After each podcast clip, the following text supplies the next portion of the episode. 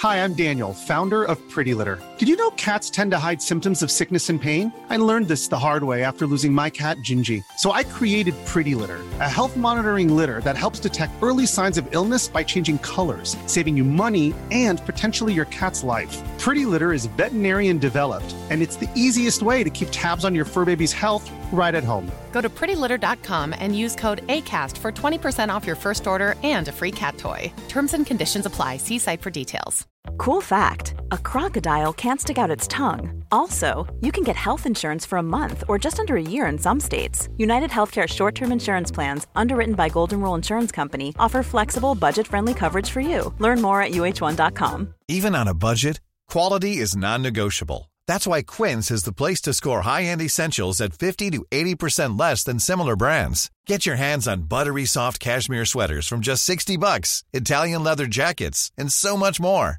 And the best part about Quince, they exclusively partner with factories committed to safe, ethical, and responsible manufacturing. Elevate your style without the elevated price tag with Quince. Go to quince.com slash upgrade for free shipping and 365-day returns.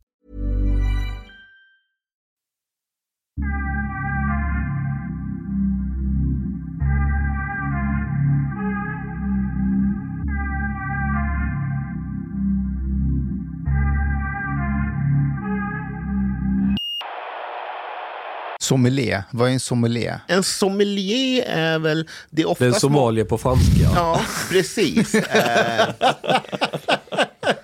Eh, ja, eh, eh, kan ju nämna att eh, jag kommer ihåg för många år sedan, det här var ju typ på 90-talet, så var det någon stor vinmässa här i Stockholm och så jobbade som restaurangchef på en krog i Vasastan och så eh, satt vi där, personalen, och så var det en inbjudna till den där och då stod det att alla restaurangchefer och sommelierer är inbjudna. Och då var det en kock som sa, gud vad rasistiskt bara restaurangchef och somalier.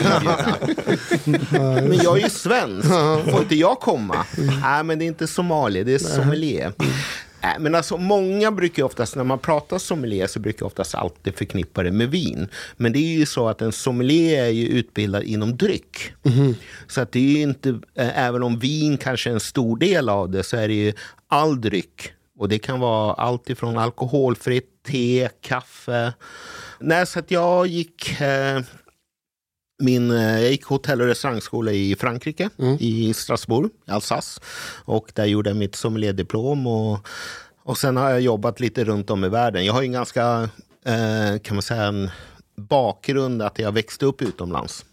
Vart då någonstans? Eh, I Brasilien, Oh, vart i Brasilien? i Sao Paulo. São Paulo? Eh, både, mitt första år var i Rio. Eh, och eh, sen efter det så flyttade vi till Sao Paulo. Min far jobbade på SAS. Hur gammal var du när du bodde där? I Sao Paulo? Eh, kom dit när jag var typ ungefär nio år gammal. Eh, och, Till? Eh, till Brasilien. ja, men hur länge? Eh, sen bodde jag där tills jag var 16, flyttade hem, gick gymnasiet i Sverige. Och sen efter hotell och restaurangskola i Frankrike så flyttade jag tillbaka som vuxen då. Och eh, var med och startade upp en eh, svensk, skandinavisk restaurang i Sao Paulo. I Nice början på women there. 90-talet. Va? Nice women there. Omar har haft sina eh, trip till Brasilien specifikt för att träffa brasilianska kvinnor. Nej, inte specifikt, men... Nej, generellt. Nej, det var, var, det, var, Vad var det? Vad var det? Varför åkte du till Brasilien? För att liksom äta Eh, frukter? Eller? nej, men jag har träffat en tjej i Turkiet faktiskt. Ja, och så som du skulle träffa i Brasilien igen. She invited me to Ja. Brazil. So då åkte like, du till "Oh, Brasilien not?" specifikt för Nej. kvinnor? No, I got an invitation, so I was like, yeah, might as well go there. Mm. But yeah. Ja, fantastiskt land. Jag menar, det är många inte tänker på när det gäller just Brasilien att det är ett enormt stort land. Eh, oftast när man tittar på en världskarta så är det ju baserat på norra halvklotet. Jag menar, flyger du från södra Brasilien reguljärt till norra Brasilien så är det ungefär nästan sex timmars flygresa. Jag menar, skulle du ta ett flyg från Stockholm och flyga sex timmar söderut så är det nere i Sahara. ja, ja. Så att jag menar, det är ett enormt stort land. Men, men den här restaurangen som du startade där, Ja. som är skandinaviskt, gick det hem hos dem? Eh, ja, det gjorde det. Jag menar, man får komma ihåg att Sao Paulo, i alla fall, jag vet inte om det gäller fortfarande idag, men det, var ju, det är alltså Sveriges tredje största industristad. Efter Stockholm, Göteborg om man ser till antal svenska företag Aha. och liknande. Så att det är en enorm marknad. Men om du tittar på företag som typ, det finns ingen eh, eh, järnväg i Brasilien knappt. Så att all gods och allting transporteras ju med långtradare. Och du kan ju tänka dig hur många ton kaffe, apelsiner och liknande. Så att jag menar, Scania Brasilien, jag tror att eh, typ 35-40 procent av deras totala omsättning kommer ju bara från Brasilien. Så att jag menar, det är en enorm stor marknad. Så att eh, det fanns ju självklart en, då dels det, men sen märkte jag att det var mycket annat. Med, eh, Du har en stadsdel i Sao Paulo som heter Liberdade som betyder alltså frihet. Som är the Japanese town. Och det är ju typ Right. nästan en miljon japaner I Brasilien? i Sao Paulo. Det ser så konstigt ut Och i huvudet. oftast, Ja. oftast, jag har ju varit i Tokyo många gånger och, eh, och liknande. Och det är ju så att eh, till och med folk som kan lite om mat i Japan brukar säga Where do you eat the best Japanese food in the world? Och då säger de Sao Paulo, Brazil, inte Tokyo. We För att du har ju en helt annan eh, närhet till råvarorna eh, Right. i Brasilien med grönsaker, frukt och you name it, än vad du har i Japan till exempel. Så att, eh, nej, så att eh, and we- we have a lot of people from Lebanese descent as well in Sao Paulo. Ja, oh ja. Oh ja. Eh, jättemycket. Och, eh, nej, så det gick eh, väldigt bra. Så att, eh, jag kommer ihåg faktiskt, det var lite roligt, 1994 som många svenskar kommer ihåg med gräva guld i USA och fotbolls-VM. Och eh, normalt sett så brukar den svenska kolonin som bor i Sao Paulo brukar alltid åka hem till Sverige under juni, juli, under sommaren och tillbringa sommaren i Sverige.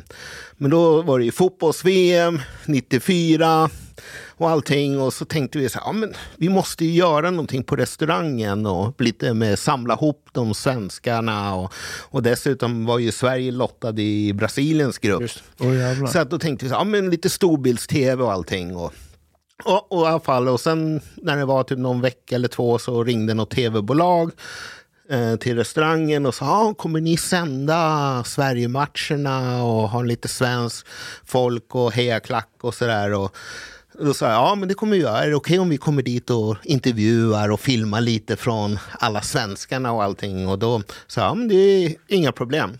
Så det började med att det var kanske var något radiokanal och något, eh, något tv-bolag som kom dit och sände. Och sen började det växa för varje match. Och i och med att också Sverige gick vidare och sen spelade de ju mot Brasilien i både gruppspel och sen när det var semifinaldags då hade jag länk på taket. Det var 10 tv-bolag. Jag hade ungefär 150 bara pressfolk. Och det sändes live från restaurangen på 200 miljoner. Och jag stod där och gjorde pyttipanna och du vet så här och lite allt möjligt. Och, äh, det, var, äh, det var helt äh, bisarrt. Alltså, jag gick runt på stan i Sao Paulo. Du får ändå komma ihåg att det är en stad på typ 23 miljoner. Och du vet, så här, folk skrek så här Thomas och Sueco, svensken och allt möjligt. Så att, eh, ja, det var lite helt surrealistiskt. What, what would you say the difference in like uh, uh, in the culture of restaurants and bars between Brazil and Sweden? Eh, jag skulle... Ja, alltså, det är helt sjukt. Portionerna. Ja, men jag skulle säga så här att jag tror att i Brasilien har man en helt annan servicekänsla. Okej. Eh, man eh, får en helt annan, att de verkligen vill att man ska må bra och äta bra och allting. Jag tror här i Sverige, och det finns både fördelar och nackdelar, där blir det väldigt professionellt och väldigt kliniskt. Eh, och det ska vara perfekt och allting. Och det finns ju många fördelar till det också. Eh, men det blir också så att kanske den här personliga touchen förloras ibland. Det märkte jag när jag och Jens var i Frankrike, i Marseille nu. Att när man går in på restaurangerna där, servitörerna och servitriserna, de, de är mer så här familjärliga av sig. Liksom. Så här, kommer du ta på, hej, välkommen, sätt dig här, vad behöver du? Det är som att de är liksom, det är som att du är hemma hos dem. Men i ärlighetens namn, om man jämför allt annat i Sverige, är det inte lite samma sak? Typ, det är väl ingenstans där man är personlig liksom. I Nej. sängen. But but uh, Vienna, have you been to Vienna? Ja. They have like a very like the waiters there. They at least this was my experience. They're pretty unfriendly. L- Eh, the- the- Vienna, Vienna, eh, i, i Österrike. Ja. ja, just det. it feels like they think you are a nuisance by going there. Um, it's like very very dry, almost rude in a sense. Now in retrospect, maybe they're racist. Sen tror jag också, sen, sen tror jag också så här lite att eh, i och med att jag har haft förmånen att jobba runt om i världen i så många olika länder och allting och sett olika. Det är att här i Sverige så blir det aldrig som att det är väldigt få som väljer restaurangyrket som en karriär. Och det är nästan som att, ja men, aha, du jobbar på restaurang, men vad ska du egentligen göra? Ja. Du, eh, det är ett steg för att tjäna lite extra pengar innan du går till ditt verkliga jobb. Bara att man ser runt om i andra delar av världen där det är folk som tänker så här, ja, nej, men vadå, restaurangyrket, en yrkesstolthet, man har att ja, men det är helt okej att jobba på restaurang. Man ser inte ner på en människa bara för att man jobbar som servitör eller servitris. Eh, och då blir det ju en helt annan grej när man gör det som, jag menar, jag har Kan- jobbat i 30 år nu. Jag menar, det är väldigt få människor från när jag började som jobbar fortfarande kvar. Men det finns ju många olika anledningar till det. Men kan det vara för att i många andra länder, ju mer söderut du kommer härifrån, Mm. restaurang, att äta ute, det är inte någonting du gör på den här högtidliga fredagen. Nej. Du kan bara slinka ner på stan, sitta där på någon tapasbar om du är i Spanien. Det är någonting vardagligt. Mm. Så restaurangen är en del av ditt sociala vardagliga liv.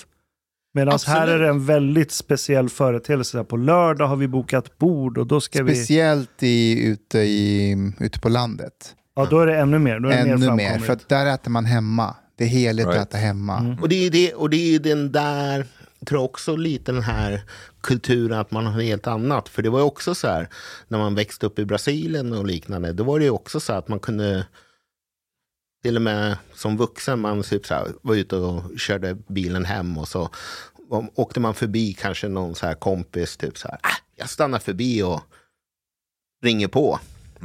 Typ en vardag eller någonting så här. Kanske vid middagstid eller om, om man någonsin var ledig. Typ så här. Och då kunde de så här ringa. Ringer man på och de bara öppnar dörren. Han bara, ja men tjena, hur är läget? Ja, vi sitter här och äter middag.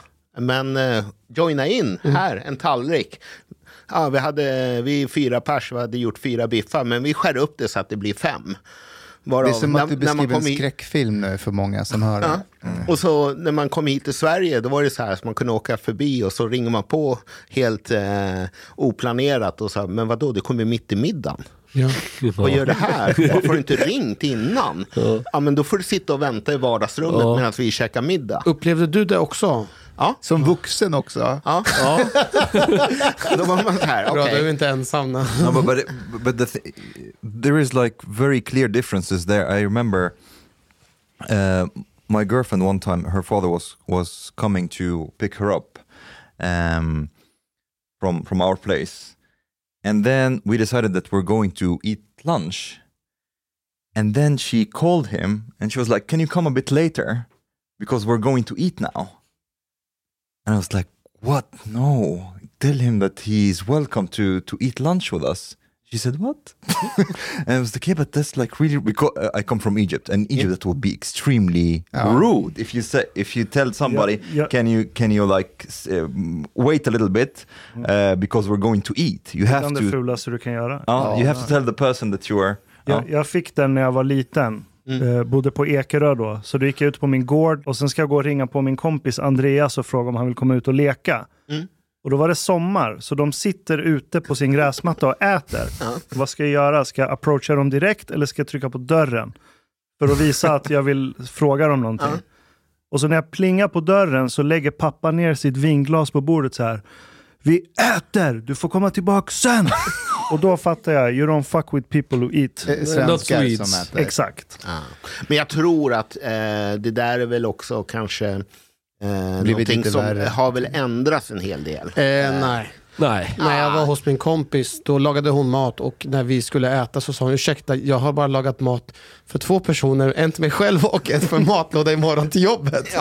but, but I, ha- I have to add though, like there's there's some kind of like a game that is being played um, because in, in Egypt, like you would invite the person to come eat with you, but it's expected that the other person has to say no first. Ja, ja, men Ja, No, like I, I, I ate and, and stuff like Taruf på um, Ja. Ja. persiska. And then it's like it's kind of like you try to to like t- få en känsla if this invitation is like real invitation or not. Because if you insist a lot then the other person will be like okay yeah that's Det a real invitation yeah but if you the first invite you don't ever take it. That's that would be rude from you to take it. Ja, Fast det den är svår, för att om, om någon frågar så här, "Ja, men kom och ät, kom och ät. Och jag säger så här, nej det är lugnt, jag har ätit. Och de direkt säger så här, okej.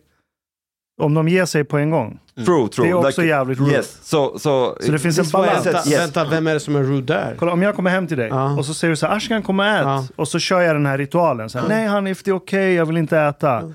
Och så ger du dig på en gång. Japp.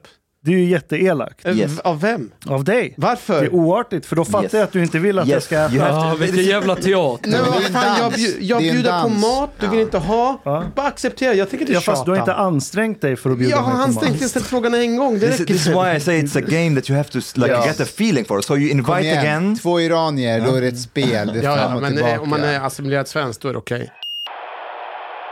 Eh, Thomas, det är massor med vin här. Vad, vad, vad är tanken?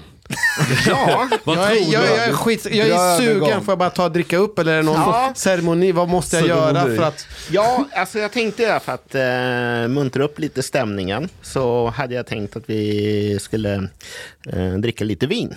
Eh, självklart, eh, som sommelier som är. Eh, och eh, det vi då har tänkt att vi ska prova två vita och två röda. Vi börjar med vitt självklart. Eh, sen är det ju också så att ni har ju lite glas framför er. Ja. Eh, och då är det ju faktiskt så att ni har två glas. Eh, glasen eh, jag har tagit med mig idag hit är faktiskt eh, Riedelglas. Och det är ju ofta så att folk och Riedel brukar anses som typ Rolls Royce bland vinglas. Och grejen är ju så att många brukar ofta säga så här, men du vet, ska man ha så här olika glas för olika viner och allt möjligt? Och tycker de så här, gud vilket snobberi. Eh, men det är faktiskt så att, och förhoppningsvis så kommer ni märka det när ni får prova det här, det är att det gör en enormt stor skillnad. Eh, Riedel är ett märke som, från Österrike som har hållit på att tillverka viner, eh, vinglas i sen 1800, mitten på 1800-talet. Och de eh, gör då olika glas för olika vinsorter. Eh, och det är för att, och man brukar ofta säga så här, ett, Skål. ett rätt vinglas kommer inte göra vinet bättre, men det kommer göra det rättvisa. But in what way though? Jo, för det är ofta så att om du tänker att i munnen så är ju munnen uppdelad så att du har olika delar av gommen och tungan där du känner olika eh, smaksensationer. Och då är det ju så att det är vin när du häller upp det. För det är också så att om du tänker nu har vi två glas framför oss. Ett litet mindre, nästan så ut som ett champagneglas, som är ett Rieslingglas, som vi ska prova ett Riesling till att börja med. Eh, och som är då lite, ja, väldigt smal, relativt smalt, eh, liten. Och då blir det ofta, och sen har vi en lite mer kupa, nästan ballongglas, som är ett chardonnayglas. Och det är ofta så att om du tänker det när du tar ett glas med en liten öppning, så när, automatiskt när du häller det, dels blir det lutningen när du för glaset till munnen. Och då blir det ofta så att om du tänker en liten öppning, då blir det ofta så att du håller öppningen i munnen lite mindre. Och då blir det så att om du då tänker dig en Riesling till exempel där du kanske inte vill ha för mycket syra. Som, du har ju mycket syra i Riesling och liknande. Då blir det så att det blir nästan som en liten tratt som går rakt igenom i mitten på munnen. Utan att det träffar runt omkring. Om du då tänker dig ett chardonnayglas som är en väldigt bred öppning. Då blir det automatiskt när du ska, då öppnar du upp munnen. Så att då blir det så att vinet träffar i kinderna och runt omkring. Och det är oftast det du vill ha eh, när du ska smaka ett chardonnay. Speciellt, nu ska vi prova ett eh, ekfatslagrat chardonnay från Frankrike. Fan vad coolt, jag har aldrig tänkt på det där. Med glas och öppning. Och det och... vi kommer göra är att om vi tar det vita vinet, vi kommer då börja med en Riesling, så kommer vi hälla upp det och prova det i Rieslingglaset. Och sen så kommer vi hälla över eh, Rieslingen till Chardonnayglaset, egentligen fel glas. Och prova samma vin i ett annat glas. Och sen och så får vi se vad ni tycker om det. Och sen häller vi tillbaka det igen slutligen och provar det i det rätta glaset. Fett. Fan vad spännande. Ja, En men- fråga, vad skiljer de här glasen från de man köper på Ikea? Det finns ju likadana glas på, alltså Ja, form. alltså Riedel har ju eh, patenterat eh, många. De har ju ungefär en 45 olika glas. Nu är det ju så att man kan ju kanske inte som gemene man ha 45 olika vinglas beroende på vad det är för druva. Men det är ju verkligen så här, de har ju, dels är kvaliteten i glaset och sen är det exakt, och det är väldigt precisionsarbete när det gäller exakta utformningen. Eh, en fråga, om man skulle svälja en viss sorts vin, Ja. påverkar det man har druckit den andra sortens vinen? Ja. Det är oftast därför när man gör vinprovning, nu kommer vi ju prova två vita, två röda. Ja. Nice. Eh, och det man oftast kallar för en flight, eller en flygresa. Eh, och det brukar vara fyra olika viner. För att man har kommit fram till att gemene man eh, klarar av ungefär upp till fyra viner. So we will have a wine trip. Efter, efter det så är smaklökarna brända. Exakt. För det är ju som en träning. Det är likadant som om du tänker dig typ en löpare. Han börjar ju inte med ett maraton.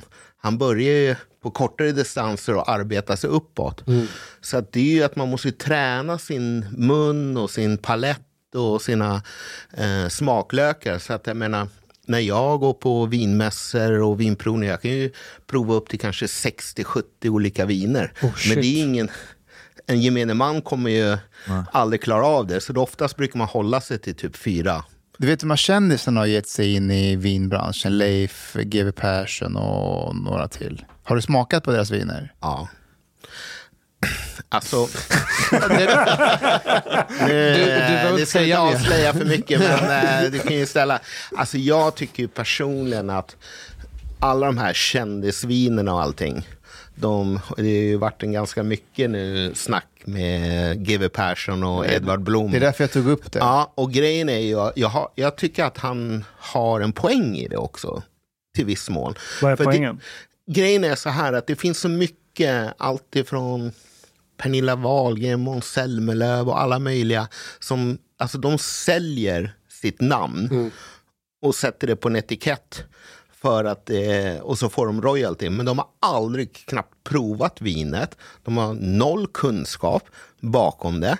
Utan det är ju bara någonting för att kränga. Men folk går in och bara, ah, GW Persson, han gillar jag som författare. Han är en skön snubbe på TV4 och jag läser alla hans böcker och allting. Ja, men då köper jag en bag-in-box från honom. It will taste like him. Jag menar, eller, eller likadant också när man paketerar eh, flaskor, om det är rosa, det är fiskar och allting sånt där. Det är också att försöka sticka ut, Ja. men också att uppmuntra och locka folk att köpa mera. There, there is one thing I, I know nothing about wine, okay, but one thing that for some reason um, I thought it is like some kind of metric for the quality of wine is the age of wine. Is there any connection between the age of wine and the quality? Ja och nej. Eh, du får ju tänka dig att självklart ett vin som du har åldrat eh, kommer då förhoppningsvis få en helt annan mogenhet som gör att smaken, men det gäller ju inte alla viner. Eh, jag menar, det finns ju viner som är gjorda för att du ska dricka idag eller det närmaste året och som kommer inte eh, tjäna på att åldras. Så att jag menar, då är det ju inte som att lagra ett vin är ju inte... Sen är det ju också så att om du tänker att du ska lagra ett vin, oftast så brukar eh, vinproducenter kanske lagra det i typ 10-20 år innan de ens släpper ut det för eh, försäljning. Jag menar, det är ändå kapital som du sitter är bundet i 20 år i din källare. Mm. Så att jag menar, det är en ganska stor investering. Mm. Att sitta där med massa vin för x antal miljoner som du sitter och håller på i 20 år innan mm. du kan börja sälja och få tillbaka den eh, kan man säga, kostnaden. But what does it do to the taste? Vin är ett levande organism. Så att det luftas ju. Det är oftast där man brukar prata om det här med korkar. Just det. Eh, för det är ju så att vinet andas in mm. lite. Och det är därför också, normalt sett brukar man ju säga att 5% av all vinproduktion, alla viner i världen är korkade. Har alltså eh. defekt. Aha. Eh, Den är korka, alltså korkad. Ja, alltså man brukar kalla det att det är korkat. Och det är ofta så att i och med att det finns en brist på bra kvalitet kork, alltså mm. naturkork. Eh, och med tanke på att vinproduktionen idag är ju så otroligt mycket större än vad det var för hundra år sedan. Och det är ju därför också, det har ju som så här skruvkorkar, det har silikonkorkar och det är ofta så att viner som producenten gör idag för att du ska dricka det typ imorgon eller om ett år, inom ett år. Den kommer inte, det är inte tanken att den ska bli bättre eller någonting sånt där. Och då kan man ju lika väl, då behöver man inte naturkork, då kan man lika väl ha skurkork och då garanterar man, för om man tänker så här, ja men jag ska ha en trevlig middag med tjejen eller frun en fredagkväll, man köper en flaska vin, lagar middag och så öppnar man upp flaskan och så är det defekt på vinet. Mm. Och då står man där klockan halv nio på en fredagkväll och med tanke på hur situationen är i Sverige med Systembolaget, systemet har stängt mm. och då står man där, jaha, okej. Okay. Eh, vin på plastdunk har jag köpt. Ja. Från Kroatien. Ja. Ja, oh, vi var ju där i Kroatien, det var ju skitgott. Va?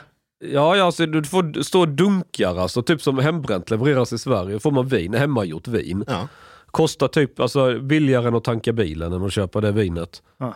Jo men det är ju så att när man åker ner på kontinenten, i, speciellt i södra Europa, då kan man ju gå i de här lite mindre byarna och mm. de har vin. Då går man ju dit till eh, den lokala producenten med typ petflaskor med ja. Coca-Cola ja. och så tappar man upp det direkt från fatet ja, typ, och så köper man det typ eh, literpris ungefär. Ja, jo men det är literpris, 15 kronor litern. Alltså det är löjligt. Helt okej okay, vin till maten. Absolut. Ska jag gå och hämta lite ja. vin? Gärna. Okej, okay. spännande. Eh, det här är nu Riesling. Mm.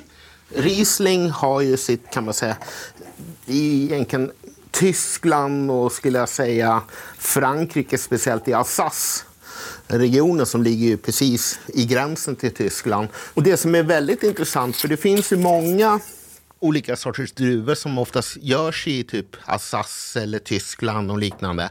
Och det som är lite fascinerande är att just de eh, vinerna brukar oftast vara perfekta för just asiatisk mat. Mm -hmm. Men eh, jag tänker så här. Här är lite trevligt vin. Eh, och eh, vi provar först. Och då, när jag brukar säga när man provar vin, då brukar man ju oftast göra så här. Oftast brukar man ju börja med att man tittar i glaset. När det gäller vitt vin så är det ofta så att det är mer kanske röda viner som man försöker se vilken koncentration av färg det är.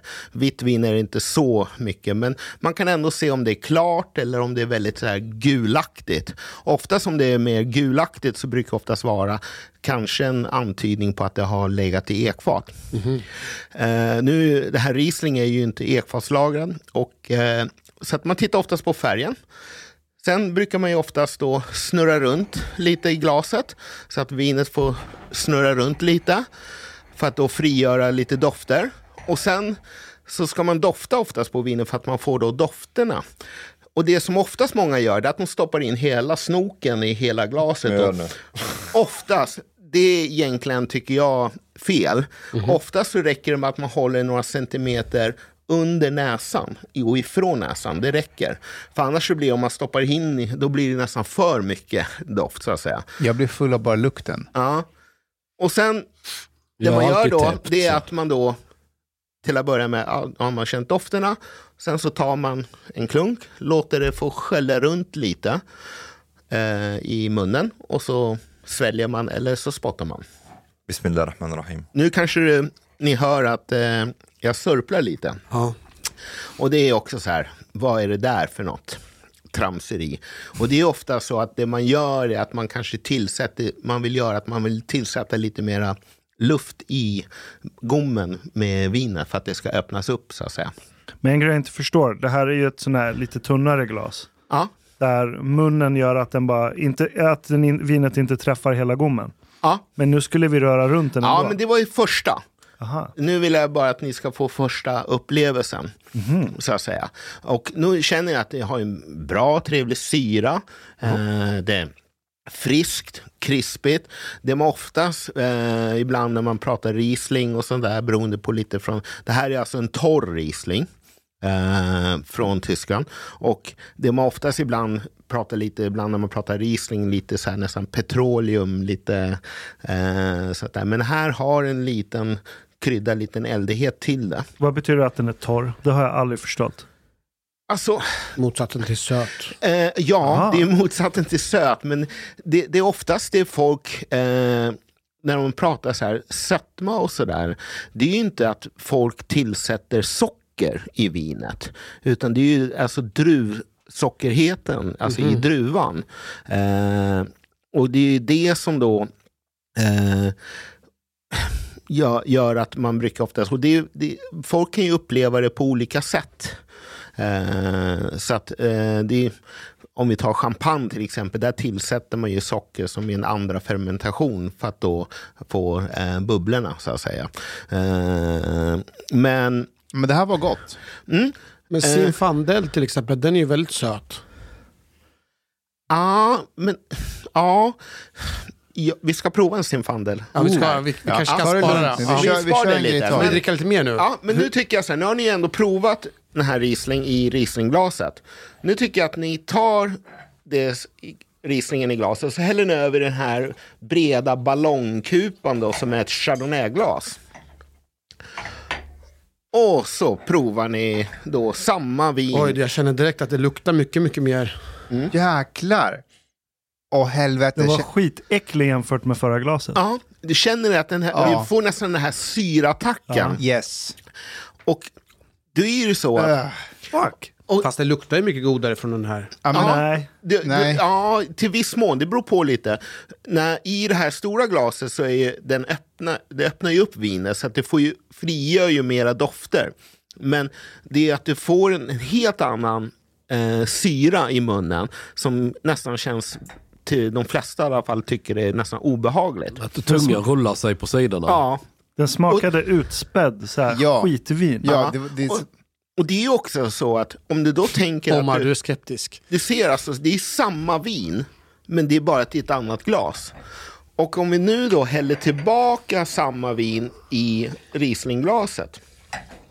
Det här var sjukt. Ja, visst är det helt sjukt? Det här är häxkonst. Ja, det är häxkonst. Alltså jag har Är jobbat häxa, med ridelglas i över 30 år runt om i världen och när jag håller i ofta sådana här eh, ridelglasprovningar så brukar jag alltid få höra kommentarerna efteråt så här, Fan Thomas, nu måste jag hem och kasta alla mina glas och köpa in nytt. Det här blir dyrt. eh, Kan man men, inte bara använda champagneglas istället då? ja, men jag skulle faktiskt säga så här. Intressant att du säger det. Det är oftast det folk gör, det är att de serverar champagne alldeles för smala. Ja, eh, Ja. glas. Jag skulle säga att champagne är nästan det... Om jag skulle servera ett, eh, champagne så skulle jag nästan hellre vilja servera i typ ett sånt här Rieslingglas som är lite bredare än vad ett sånt här litet flut som man kallar då. Jag känner mig besudlad. Ja. Men om vi då, då provar igen då. Nu har vi provat Riesling i det rätta glaset, i fel glas och så provar vi det som I rätt gång glas i igen. rätt glas igen. Seriöst, det är som ett annat vin. Ja, och då kan jag säga så här.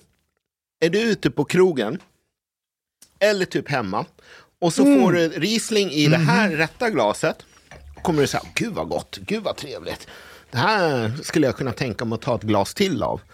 Men hade du fått Rieslingen serverat i fel glas, då hade du förmodligen sagt, mm, surt. Chang, varför häller du upp det i fel glas? Igen. Han ska, testa, han ska testa en gång till. Wants to confirm. Jag märker ingen skillnad. Ja, men Du, du är täppt i näsan. Ja, jag är alltid täppt i näsan. Du märker, det är två olika viner är det som. Det är som att den ena vinet är fel glas. Det är som att den är förstörd. Alltså jag tycker det smakar samma. Ja. Seriöst? För mig gör det Vänta, det. jag ska testa en gång till. Okej, Thomas. Vi gör så här, vi gör så här, vi gör så här. Jag häller över hälften till... Nej men alltså, jag tycker så här, och det är när jag håller, när jag, när jag brukar hålla vinprovningar Nej, det eh, och allting. Och då Det brukar jag ofta, luktar mer från denna. så brukar jag ofta säga så här, när det gäller vin och allt när det gäller smaker och sånt där. Det är därför oftast när jag kör vinprovningar så brukar jag kanske inte, det beror ju på lite vad det är för eh, kunder eller gäster man har som man håller det för. Men om vi tar gemene man, att man inte ska nörda in sig så mycket. Och bara för att jag tycker om ett vin så betyder det inte att du kommer tycka om samma vin. Alla har ju olika smaker och olika sensationer, så det finns inget rätt eller fel, utan i slutändan så är det ju vad du själv tycker och Precis. hur, vad du utvecklar din egen Ja. smak. Fast Chang har fel Well, i det här well fallet. the, the, the, wider glass, it does meet much more of the mouth. Ja. Jag skulle säga att vinet känns lite, lite sötare i detta glaset. I I det vilket? smala? Det är det smala. Ja. Och i denna så är den lite, pyttelite skarpare. Mm. Du får en helt annan skarpare ton och syran kommer fram till en högre grad. Shit. Ja, det är, eh, det är Ibland, magi. ibland när jag ska dricka rödtjut så där och smånalla i köket när man håller på. Så kan ju tungt på sidorna, de korvar ihop sig. Det är jättesurt. Det blir helt, hela munnen Det är för att du köper såna här luffiga Ikea-glas. Du ska köpa, vad heter de? Eh. Riedelglas, Chang. Ja. Nej men alltså, det är ju så att självklart, att- Det är så ibland det hugger liksom i sidan på tungan som att man blir helt... Ja, och det är inte bra. Fast kan det inte ha med glaset att göra lika mycket som den här vinen du köper i en plasttunna? But- Alltså, you know, I'm jag kan ju imagining- säga så Nej, här. det, det, det, det, det är bolagsvin. Eh, Jag kan ju säga så här att normalt sett så är det ju så att eh, självklart så går det ju att dricka vin i alla möjliga olika sorters glas och allting. Och det är väl varken rätt eller fel eller vad man ska säga så här att det, det som jag vill poängtera med den här är ju att det visar ju att när du häller och smakar den här Rieslingen i rätt glas så får du exakt som den här vinmakaren. Där han har då framställt det här vinet som kanske då har gått i 15-20 generationer. De har tillverkat vin i 500 år. That's also to show för- respect. Ja, och det, det, är jag lite gillar så här, det. Ja, och då, och då är det ju typ att det här är vad den här vinmakaren och den traditionen och historien som har gått från arv till arv, det de vill att folk ska få uppleva. Och då ger det, som jag sa där med att vin, eh, glaset gör inte vinet bättre, men det gör det rättvisa. Det visar det på det sättet som vinmakaren vill att du ska få uppleva det. You, you know, Ashkan right now, from now on, when he goes to parties, he's like, i brought my own glass. Men jag kommer vara den här jobb, ni vet sådana här jobbiga jävlar som när de ska prata om mat så uttalar de namnet på maten med rätt uttal från det land. Ja. Typ så här, "Ja, men jag ska göra en sallad med lite mozzarella i och sen ska jag Mozzarella. äta lite tafas och sen ska jag äta, sen är det bra med lite sushi efteråt. jag kommer bli den fast med glas. Jag kommer gå och irritera mig på alla som har skitglas. and you'll not be invited to Jag parties kommer again. ta med mig egna. Men, men alltså, Jag har min egen party. Men, Nej, men alltså, jag, jag jag- vill bara dubbelkolla en Ja. sak. När man ska dricka tre apor, visst ska det vara plastglas från Dollarstore? Eh, kaffemuggen. Kaffemuggen, ja. Bara så att man gör det rätt nu, tänker Okej, jag. men ska vi, ska vi testa nästa då? Ja, men eh, nu ska jag öppna nästa. Fast jag har kvar. Han måste ju dricka Nej, men, eh, Skål allihopa. Ja, skål. Ska vi, ska vi dricka allt? Ja. Nej, det ska, man dricka behöver inte, men, men gör det. Ja. Okej. Jag skulle behöva hälla ut det någonstans för... Men häll ut det i vattenglaset här. Thomas, I have a question. Mm? There is, I don't know if it's a myth or not, but people say you should not mix drinks. Ja. Like to drink like beer, um, whiskey and wine, for example, because you will feel worse the next day. Is this true or is this just like För bullshit? mig stämmer det. För mig Well, också. we're we're talking to the expert now. Mm, jag skulle säga så här, eh, ja och nej. Okay. Eh, och Bra det, svar. ja, och, och, det, och det är verkligen eh, från person till person. You're, you're a bit sensitive Musa, when it comes to food and things like that, right? Ja, Den sak jag måste fråga. så att, som sommelier så har du ju koll på all form av dryck. Kaffe, te, allt vad det kan vara. Jag har ju nördat in mig väldigt, väldigt mycket på juicer. Mm. Och vilken skulle du säga är den bästa juicen i Sverige? Oj. Här kommer han Inte. Jag har, jag har en ranglista vilka... Eh, Ja, men dra din lista chans så Okej. kan Thomas... Eh, Absolut top notch klass. Ja. Det är Brämhults färskpressade juice. Den har väldigt kort hållbarhetstid. Ja. Det är inga konserveringsmedel.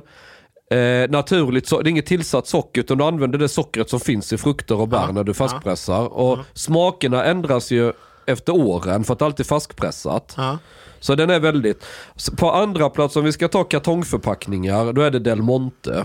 Nej, det är ju skitjuice. det är ju inte färskpressad. Nej, men om jag säger att om vi ska ta kartong... Inget Ja, okej. i kartongförpackningen färskpressat. Nej, men det finns vet. ju Tropicana också. Ja, Tropicana. Nej, de den är är sämre. Den håller sämre det klass. kostar 40 kronor litern. Inte Del, det. Del Monte skulle jag säga är, är bättre skit. Den, den har mer, du har mycket mer av de här eh, fruktsockret i den och du har mer syrlighet i den. Del Monte. Mm.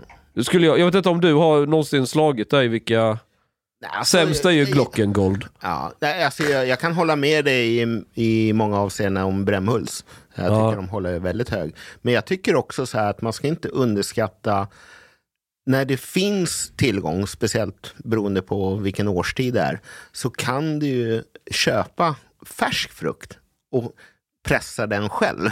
Eller göra den själv Ja, ja, ja. i mixer och allting. Och det ska man ju inte underskatta heller.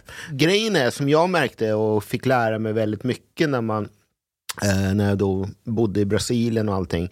Det är ju ofta så, och det gäller ju även likadant när det gäller inte bara frukt utan grönsaker. Så brukar man ju ofta säga att den sista veckan eller två innan frukten eller grönsaken blir perfekt att plocka. Det är då den får 70% av sin smak. Ja. Och det är därför ofta när folk åker ner till Grekland eller Spanien och bara Gud vad tomaterna smakar så mycket bättre än vad de gör i Sverige. Men det är ju ofta så att när tomaterna då ska transporteras upp till Sverige så är de tvungna att plocka dem långt innan de är helt klara. Vilket då gör att när du väl har plockat dem, då slutar ju själva processen. Vilket då gör att då förlorar ju väldigt mycket smak. Och det är ju det, jag menar, som sagt So, i uh, wh- Brasilien. Why, eh, do they pick them up before the before they are? Annars så kommer de ruttna. De hinner ruttna under På transporten. vägen. Ja, och det är, det är det som är så tråkigt också med mycket så här att folk har ju så här fördomar när frukt ska se ut på ett visst sätt och vara en viss storlek och annars så vill inte folk köpa det. Om vi tar avokado till exempel. Här i Sverige så har man avokado, de ser ut som väldigt små, svarta, lite halvskrynkliga och allting. Och om, då, om vi tar Brasilien som ett exempel så är ju avokadorna lika stora som en honungsmelon. Ja, och helt gröna och släta.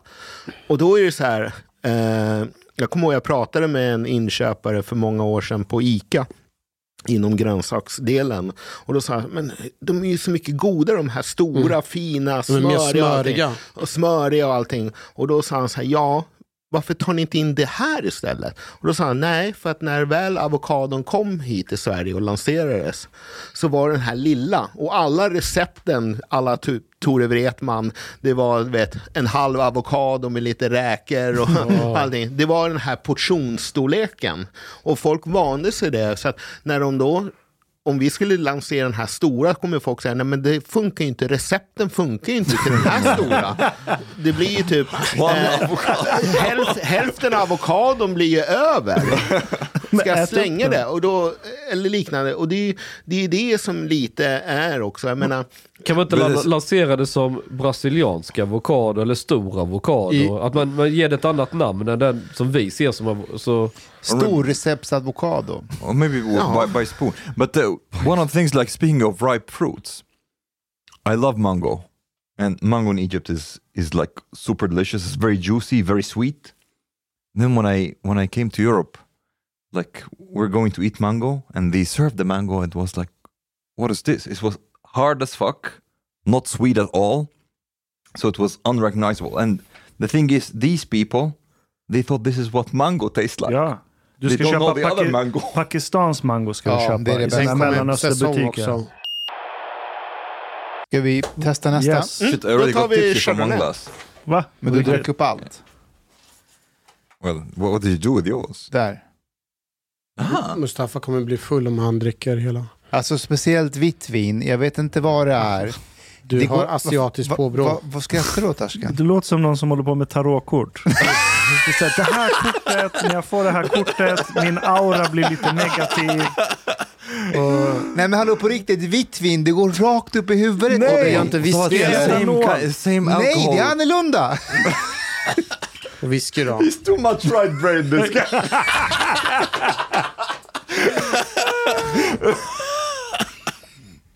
Champagne, samma sak. Alltså, jag Det blir går full- rakt upp i huvudet. Rakt upp i huvudet. Fyra miljarder år av biokemi bara, fuck this shit.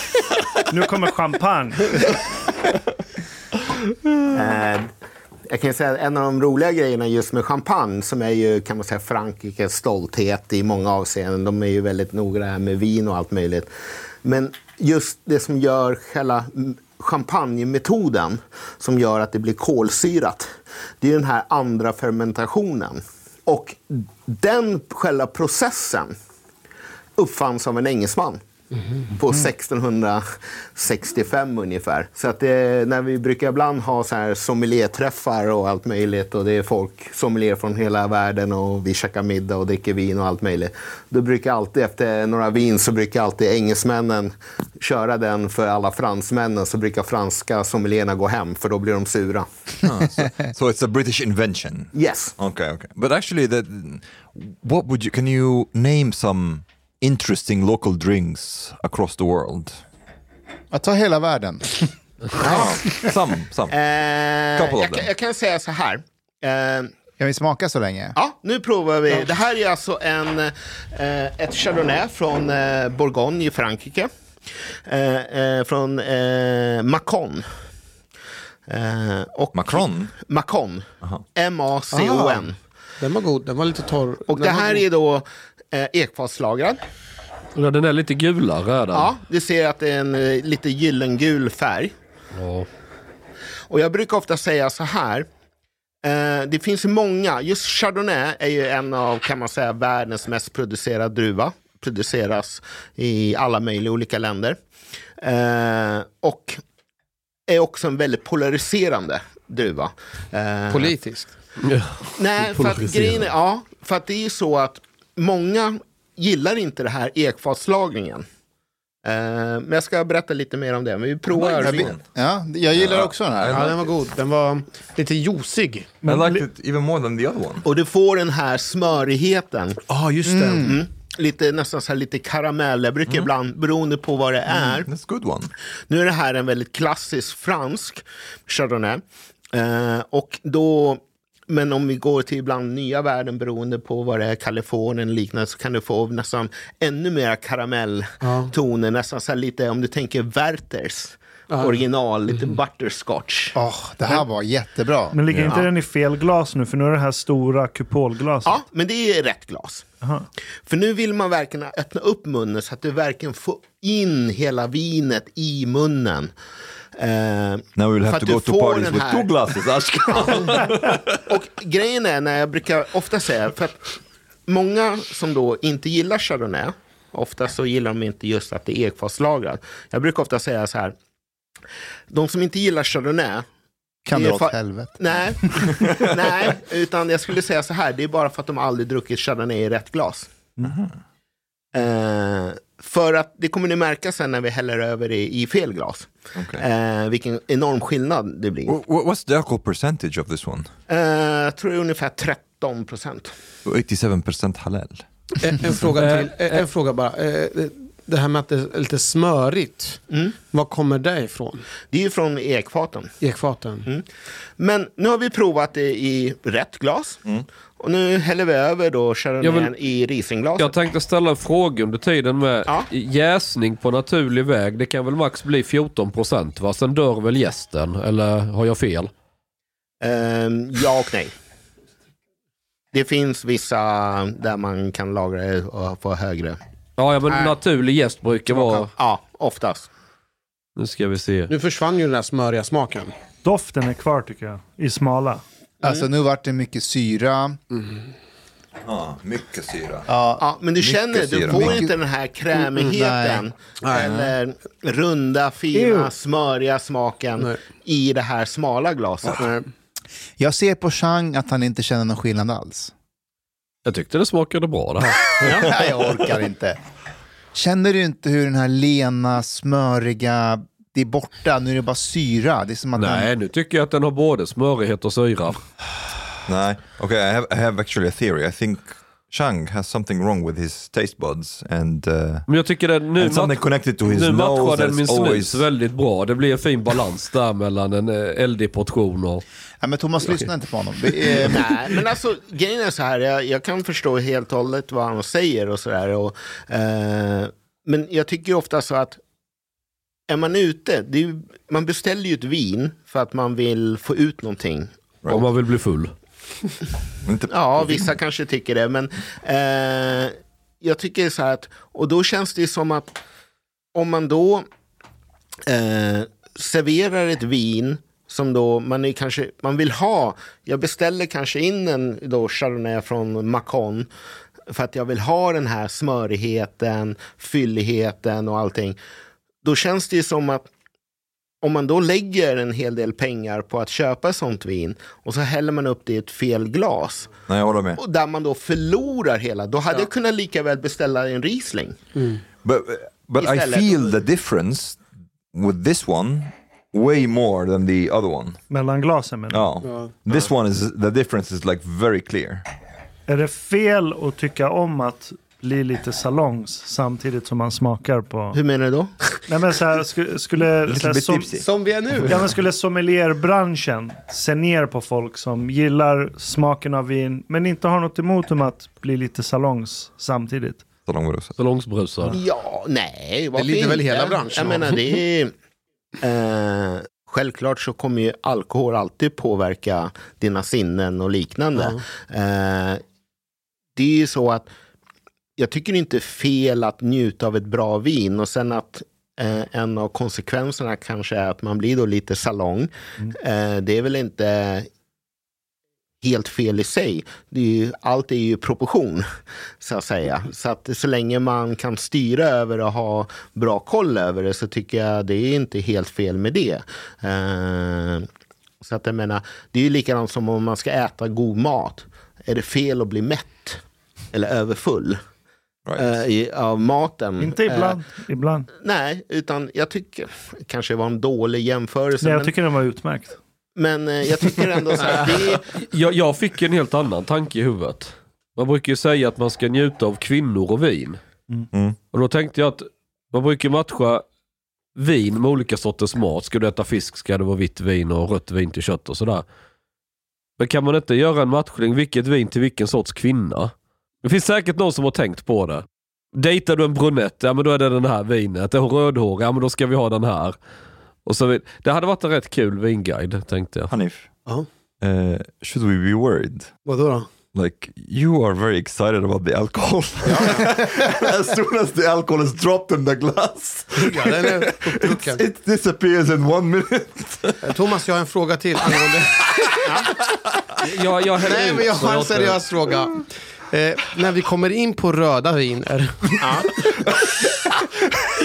He wants Alltså, the next vi- one already.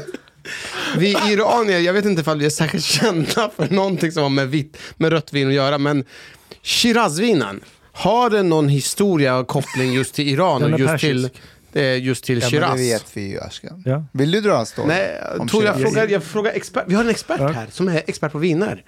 Nej, alltså i grund och botten är det ju så att eh, du har ju då kan man säga Syrah-druvan eh, som är, har ju sitt ursprung i kan man säga Frankrike, i Rondalen eh, främst. Och eh, sen är det ju så, sen har ju eh, de flesta druvorna kommer ju från kan man säga det vi pratade om förut, den gamla världen, alltså Europa. Eh, och sen har ju de då planter, transporterats och planterats i nya världen. Allt ifrån Kalifornien till Sydafrika till andra länder. Eh, och då har det ju oftast varit så att när man har tagit de här druvorna, så när de har planterat det, för att en druva kommer ju alltid bli påverkad av klimatet, jordmånen och liknande. Och sen har det varit ibland kloner där man har kanske förfinat för att det ska kunna hålla bättre och allting. Det är därför oftast man brukar säga att Shiraz är ju, kan man säga, den nya världens Syrah. Sen finns det ju Alltså när det gäller vin och allting. Det är vissa som säger att de har hittat och allting från Iran, men ja. men den heter ju Shiraz och jag är ju född i Shiraz. Ja. Så jag tänkte det måste finnas någon koppling där. Eh, na... Ashkan, vad säger du? Nej men staden heter ju onekligen Shiraz. Ja. Och Iran har haft vin. Ja, Väldigt som man har länge. förvarat i, i kruk eller krukliknande grejer va? I typ amforas liknande eller? Ja. Nej men alltså det är, det är, det är mycket möjligt. Alltså jag... Om du är klar Hannes så kan vi testa. Ni bara drink, drink Ja, jag ska dricka. Tack, Ja. tack Omar. Ja, men jag tycker det var god. Smörigt. Mm. Jag är sugen på lite rött. Du dricker ju ändå inte någonting så. Jo, men rött dricker jag. För Gör det-? Nu ska vi prova då Zinfandel från Kalifornien. Zinfandel har väl också ett annat namn i Italien va? Har du läst på innan? Jag var tillsammans med en tjej som var väldigt intresserad av just viner och rött vin och just italienskt vin. Heter hon Zinfandel? Nej, men vad fan heter de i Italien? Primitivo. Primitivo ja, exakt. Ja. Eh, det här är då en Zinfandel. Eh, Old Vine Zinfandel från Kalifornien. Eh, Gerard. Åh, det här var stark. Jag tror att Nu ska jag det, säga, här det är, här gör att jag kommer bli bakfull om jag ska blanda, men let's go. jag tror att det här är rätt glas. Oh shit. Jag funderade på en sak. Det fanns en hemsida innan som hette apk.se tror jag det var. Det står för alkohol per krona. Mm. Då hade någon datornörd gått igenom hela Systembolagets sortiment, tittat på volymprocenten på varje grej samt priset och räknat ut vilken är billigaste fyllan. Mm. Sån här studentsida. Eh, Ja, du, du förstår poängen va? Ja. Per krona, hur mycket alkohol får du per krona? Ja, det kommer jag ihåg eh, att man följde slaviskt när man skulle... Det känns som om du förolämpar Thomas nu. Jag ser att du ser lite skeptisk Nej, men jag, jag, det slog mig att enda gången jag suttit och läst på om någonting på, alkohol, på Systembolagets sortiment, det var när man var student och skulle bli så full som möjligt. Och vad får vi ut med best bang for the buck? Ja, man har ju ont om pengar. Ja. Nej men det är ju självklart. Jag menar jag kan förstå också i viss mån. Men även om jag kanske inte håller med. och, det, det, och där tror jag också att det skiljer sig väldigt mycket om man tittar på den kan man säga, nordeuropeiska kulturen när det gäller alkohol. Eh, till skillnad från den södra eh, europeiska eh, alkoholkulturen och allting. Och där tycker jag lite som att jag tror att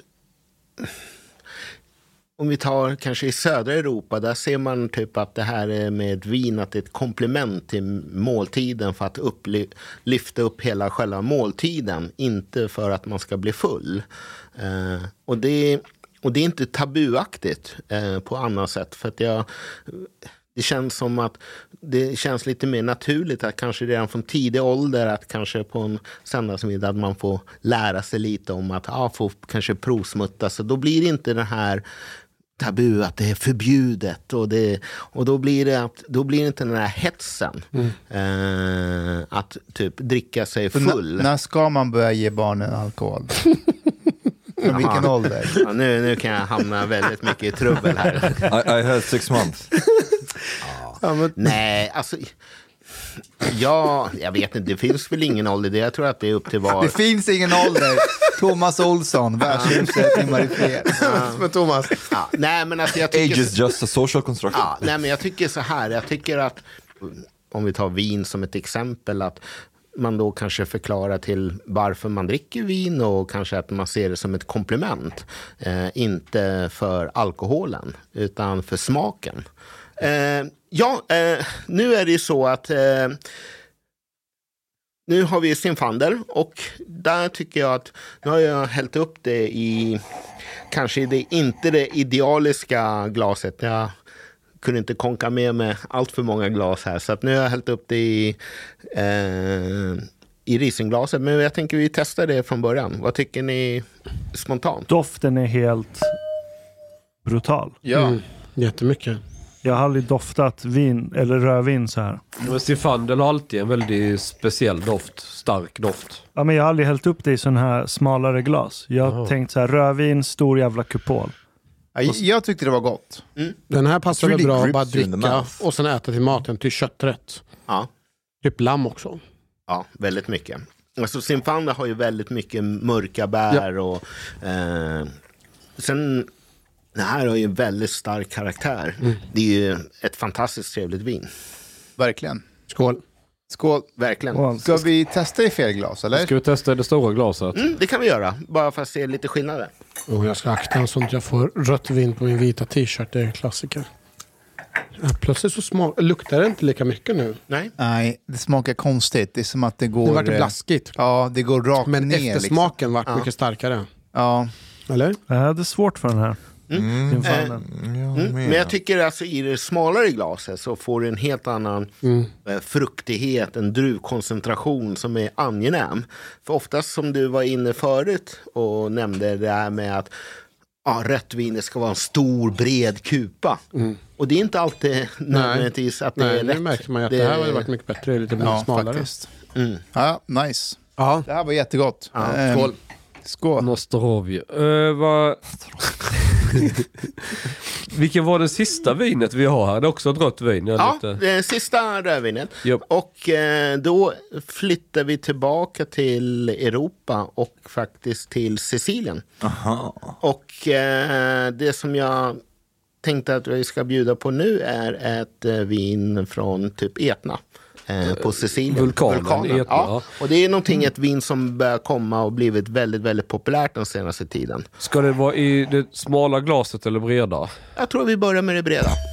Va, vad hette den? Vad var det för någon? Eh, just den här är Benanti. Okej. Men, och alla de här vinerna går att köpa på systemet, eller? Oh ja, eh, jag var faktiskt eh, och köpte... Eh, ja, eh, jag faktiskt... Det är stängt eh, ja, det är stängt nu. Men jag har faktiskt köpte alla de här vinerna i eftermiddags. Och jag kan faktiskt slå ett litet slag för Systembolaget på PK-huset.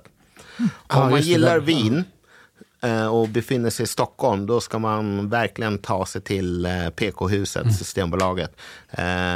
Det har det största sortimentet och personalen där är outstanding när det gäller kommer rekommendationer. Eh, En sak jag har tänkt på just Systembolaget är att det är så jävla trevlig personal. Har ni tänkt på det? De är skittrevliga och framförallt på fredag eftermiddagar. Alla är stressade men de är skittrevliga. Ja, men de har ju druckit lite innan.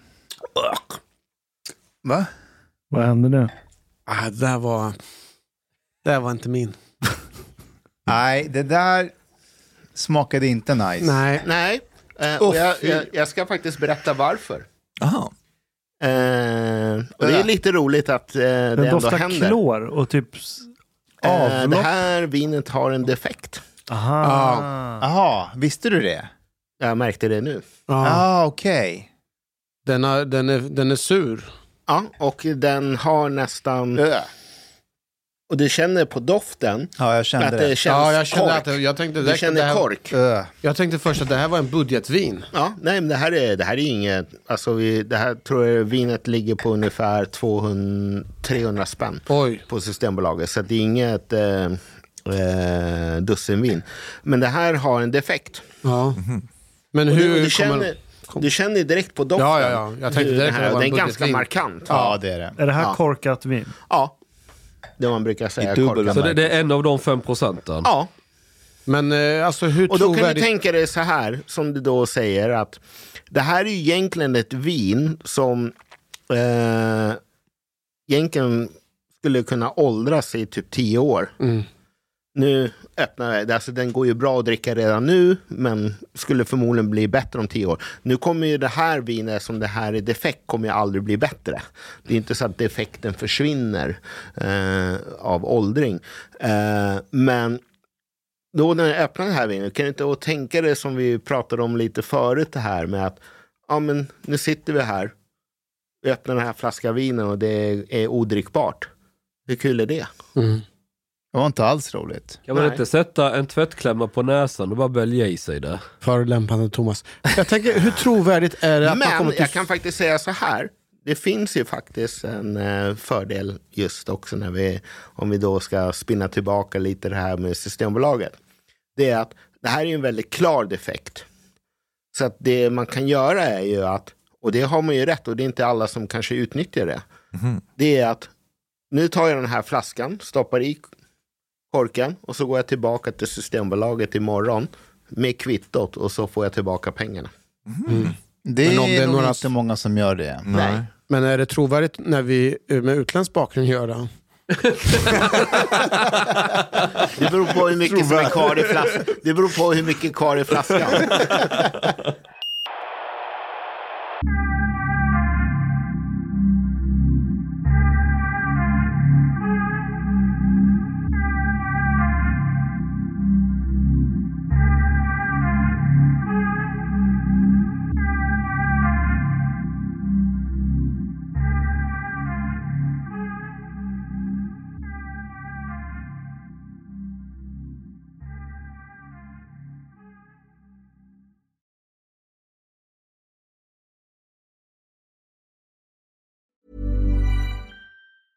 Even when we're on a budget, we still deserve nice things.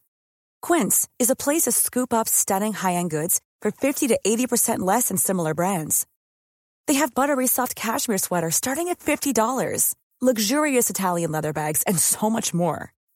Plus, Quince only works with factories that use safe, ethical, and responsible manufacturing. Get the high-end goods you'll love without the high price tag with Quince.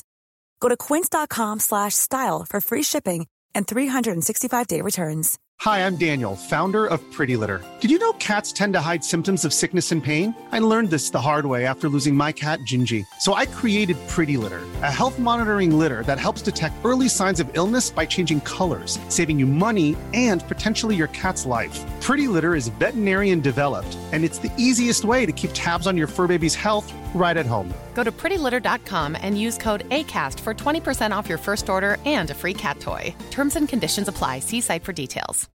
Imagine the softest sheets you've ever felt. Now imagine them getting even softer over time. That's what you'll feel with Bowl and Branch's organic cotton sheets. In a recent customer survey, 96% replied that Bowl and Branch sheets get softer with every wash. Start getting your best night's sleep in these sheets that get softer and softer for years to come. Try their sheets with a 30-night guarantee. Plus, get 15% off your first order at bowlandbranch.com. Code BUTTERY. Exclusions apply. See site for details.